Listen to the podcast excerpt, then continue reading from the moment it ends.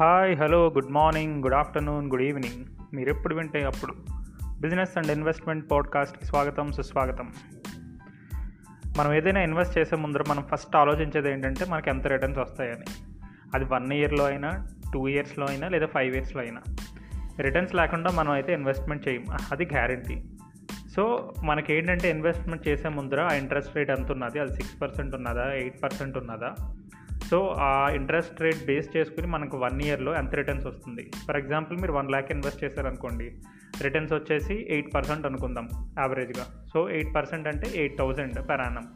So one lakh invest చేస్తే one ఇయర్లో eight thousand వస్తుంది. అదే మీకు ఎవరన్నాని మీరు వన్ ల్యాక్ ఇన్వెస్ట్ చేయండి మీకు ఒక టెన్ ఇయర్స్లో మీ ఇన్వెస్ట్మెంట్ డబల్ అయిపోతుంది అన్నారు అనుకోండి మీరు ఇంట్రెస్ట్ రేట్ ఎలా క్యాలిక్యులేట్ చేస్తారు?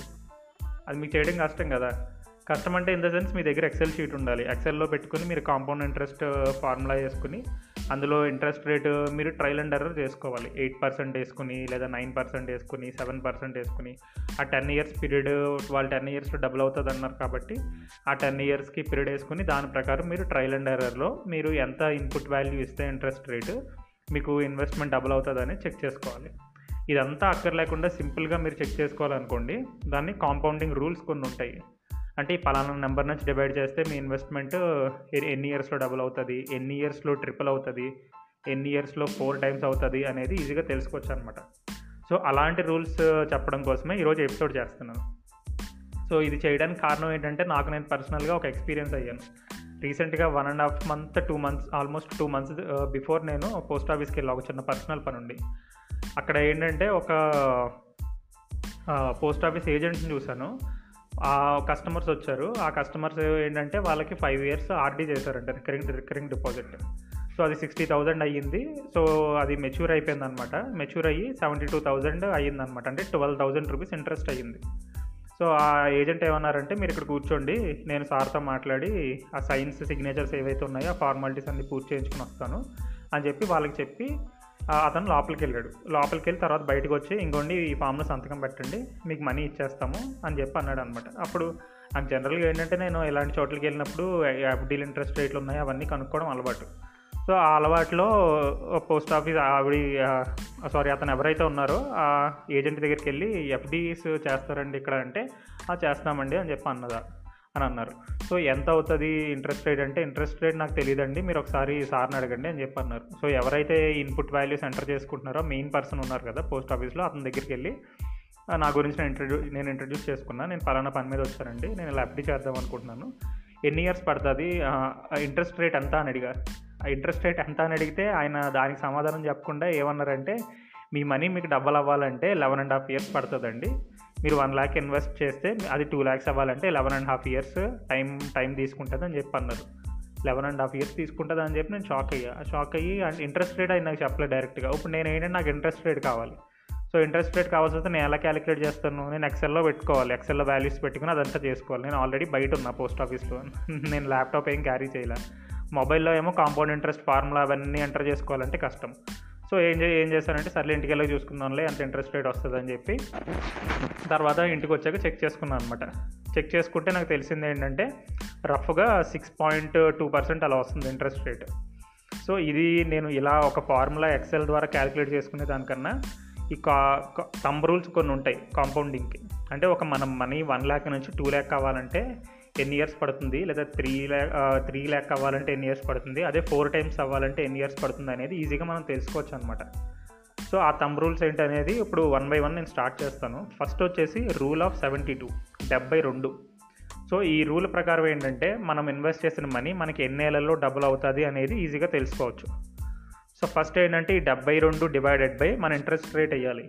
ఇంట్రెస్ట్ రేట్ ఫర్ ఎగ్జాంపుల్ మనది ఎయిట్ పర్సెంట్ ఇంట్రెస్ట్ రేట్ అనుకుందాం. మీరు ఏదో ఒక ఫైనాన్షియల్లో ఫైనాన్షియల్ ఇన్స్ట్రుమెంట్లో ఇన్వెస్ట్ చేశారు. అది డెట్ ఇన్స్ట్రుమెంట్ అయి అయి ఉండొచ్చు లేదా ఈక్విటీ ఇన్స్ట్రుమెంట్ అయి ఉండొచ్చు. మీకు దాని ద్వారా ఎయిట్ పర్సెంట్ ఇంట్రెస్ట్ వస్తుంది.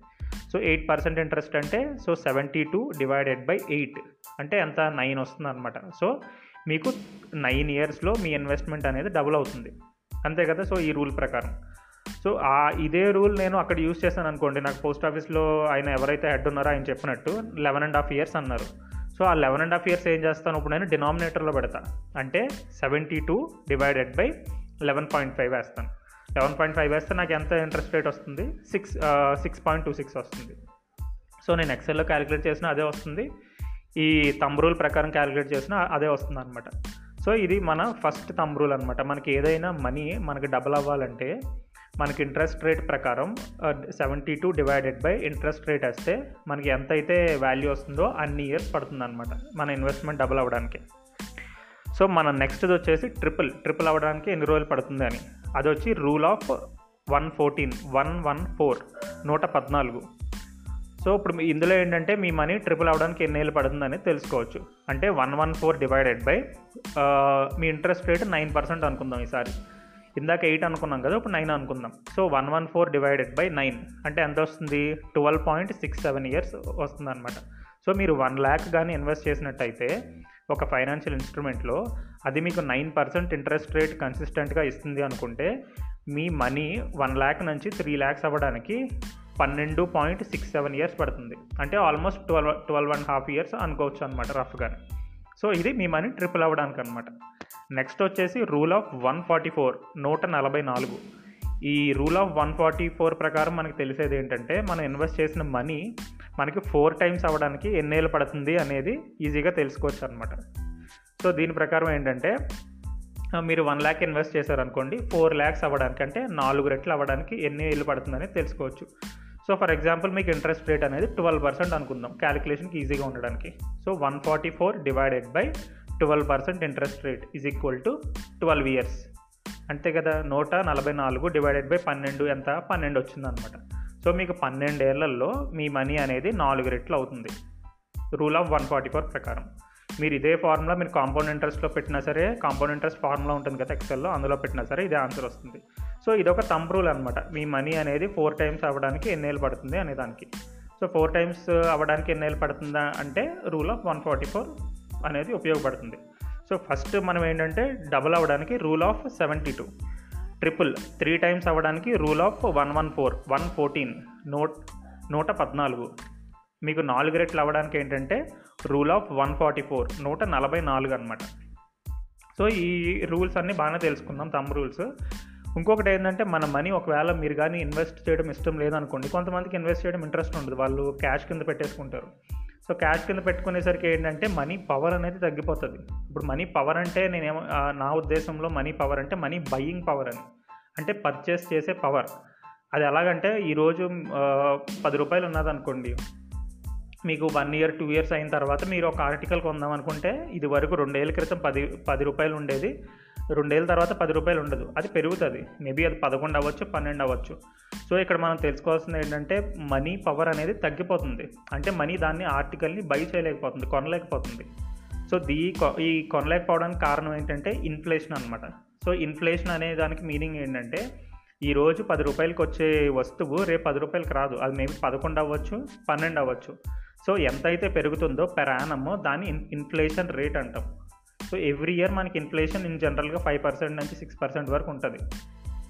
సో ఏంటంటే మనం మనీని క్యాష్ కింద ఉంచేసాం అనుకోండి ఆ మనీ వాల్యూ అనేది పడిపోతుంది. మనీ వాల్యూ పడిపోవడం అని ఒక రకంగా అనుకోవచ్చు లేదా గూడ్స్ వాల్యూ పెరిగిపోతుంది. ఈ ఇన్ఫ్లేషన్ వల్ల మనీ ఒక ఒక వాల్యూ తగ్గిపోతుంది గూడ్స్ వాల్యూ ఒక పెరిగిపోతుంది. సో మనం ఏదైతే పర్చేస్ చేద్దాం అనుకుంటున్నామో వాటి వాల్యూ ఇన్ఫ్లేషన్ వల్ల పెరగడం వల్ల మన క్యాష్ అనేది ఏదైతే పెట్టుకుంటున్నామో ఇన్వెస్ట్ చేయకుండా అది ఆ గూడ్స్ని పర్చేస్ చేయలేకపోతుంది. అంత పవర్ ఉండట్లేదు మనీలోని సో ఏం చేయాలంటే మన దగ్గర ఉన్న క్యాష్ని ప్రాపర్గా ఇన్వెస్ట్ చేసుకోవాలి. ఇన్వెస్ట్ చేసుకున్నట్టయితే మనకు వచ్చే ఇంట్రెస్ట్ రేట్ ప్రకారం ఇన్ఫ్లేషన్ని బీట్ చేస్తూ మన మనీ వాల్యూ కూడా పెరుగుతుంది అనమాట సో ఇప్పుడు ఏంటంటే ఫర్ ఎగ్జాంపుల్ ఒకరు ఉన్నారు వాళ్ళకి క్యాష్ కింద పెట్టుకోవడమే ఇంట్రెస్ట్ అనుకుందాం. సో ఒకరు ఇన్వెస్ట్ చేయలేదు. సో ఇన్వెస్ట్ చేయకపోతే ఆ మనీ వాల్యూ అనేది జనరల్గా పడిపోతుంది. సో ఒక మనీ వాల్యూ ఒక టెన్ రూపీస్ ఉన్నది దాని వాల్యూ సగం పడిపోవడానికి ఎన్నేళ్ళు పడుతుంది అనేది తెలుసుకోవాలంటే రూల్ ఆఫ్ సెవెంటీ అనేది ఉపయోగపడుతుంది అనమాట డెబ్బై సెవెన్ జీరో సెవెంటీ. ఈ రూల్ ఆఫ్ సెవెంటీ ప్రకారం మన మనీ ఒక వాల్యూ మీ దగ్గర వన్ ల్యాక్ ఉన్నదనుకోండి ఆ వన్ ల్యాక్ని మీరు అలా పక్కన పెట్టేశారు క్యాష్ రూపంలో ఎందులోని ఇన్వెస్ట్ చేయలేదు. ఇన్వెస్ట్ చేయకపోతే దాని వాల్యూ సగం పడిపోవడానికి అంటే ల- లక్ష రూపాయలు ఉన్నది అది యాభై వేల కింద అయిపోవడానికి. అంటే యాభై వేలు అయిపోవడం అంటే యాభై వేలు అని కాదు.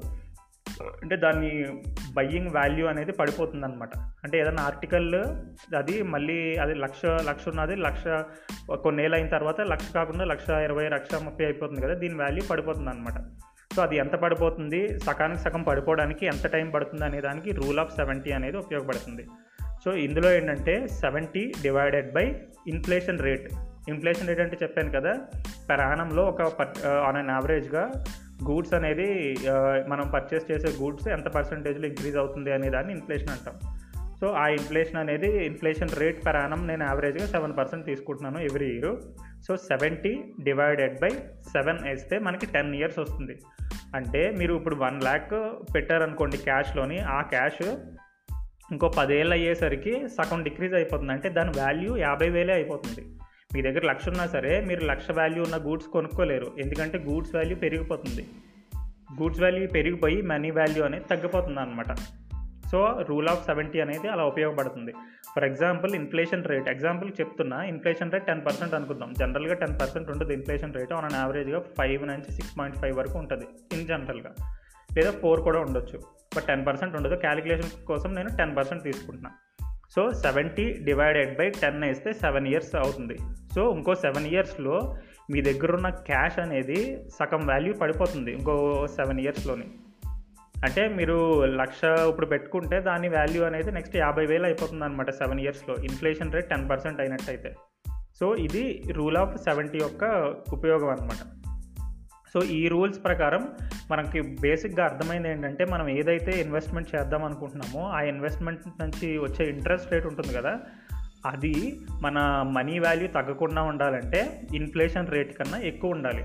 So for example in inflation rate four point five percent కానీ ఫైవ్ పర్సెంట్ కానీ ఉన్నదనుకోండి మనం ఇన్వెస్ట్ చేసే ఫైనాన్షియల్ ఇన్స్ట్రుమెంట్ యొక్క ఇంట్రెస్ట్ రేట్ అనేది మినిమం ఫైవ్ పర్సెంట్ అన్న ఉండాలి. ఇన్ఫ్లేషన్ రేట్ ఈ ఇన్ఫ్లేషన్ రేట్కి ఈక్వల్గా అన్న ఉండొచ్చు లేదా దానికన్నా ఎక్కువ ఉంటే చాలా చాలా బెస్ట్. అప్పుడు మన మనీ యొక్క వాల్యూ పెరిగినట్టు. ఈక్వల్గా ఉన్నదనుకోండి inflation rate investment interest rate ఈక్వల్గా ఉంటే మన వాల్యూ మన మనీ వాల్యూ పెరగట్లేదు తగ్గ తగ్గట్లేదు. ఈవెన్ దో మీకు ఇంట్రెస్ట్ వచ్చినా సరే అది ఇన్ఫ్లేషన్తో మ్యాచ్ అయిపోతుంది. సో మ్యాచ్ అయిపోవడం వల్ల మీ మనీ వాల్యూ అనేది పెరగట్లేదు అలాగని తగ్గట్లేదు కూడా సో మీరు ఏదైనా ఇన్వెస్ట్మెంట్ చేసే ముందర అది ఇన్ఫ్లేషన్ రేట్ కన్నా మీకు వచ్చే ఇంట్రెస్ట్ ఎక్కువ ఎక్కువ ఉందా లేదా అనేది తెలుసుకుని దాన్ని బట్టి ఇన్వెస్ట్ చేయండి. అది డెట్ ఇన్స్ట్రుమెంట్ అయినా ఈక్విటీ ఇన్స్ట్రుమెంట్ అయినా. ఇన్ జనరల్గా ఈక్విటీస్లో జనరల్గా ఇన్ఫ్లేషన్ కన్నా ఎక్కువ ఇంట్రెస్ట్ ఎక్కువ ఇంట్రెస్టే వస్తుంది. అండ్ జనరల్గా సేవింగ్స్ అకౌంట్ ఉంది కదా సేవింగ్స్ అకౌంట్ నుంచి వచ్చే ఇంట్రెస్టే ఇన్ఫ్లేషన్ రేట్ కన్నా తక్కువ తక్కువ ఉంటుంది ఇన్ జనరల్గా ఎఫ్డీస్ కూడా జనరల్గా ఇన్ఫ్లేషన్ కన్నా కొంచెం ఎక్కువే ఉంటాయి. Point five percent point two five percent ఎక్కువే ఉంటాయి. బట్ మీకు ప్రాపర్గా కొంచెం మంచి రిటర్న్స్ రావాలంటే ఈక్విటీస్ అనేది బెస్ట్ ఆప్షన్ మ్యూచువల్ ఫండ్స్ అనేది కూడా ఒక బెస్ట్ ఆప్షన్ అనమాట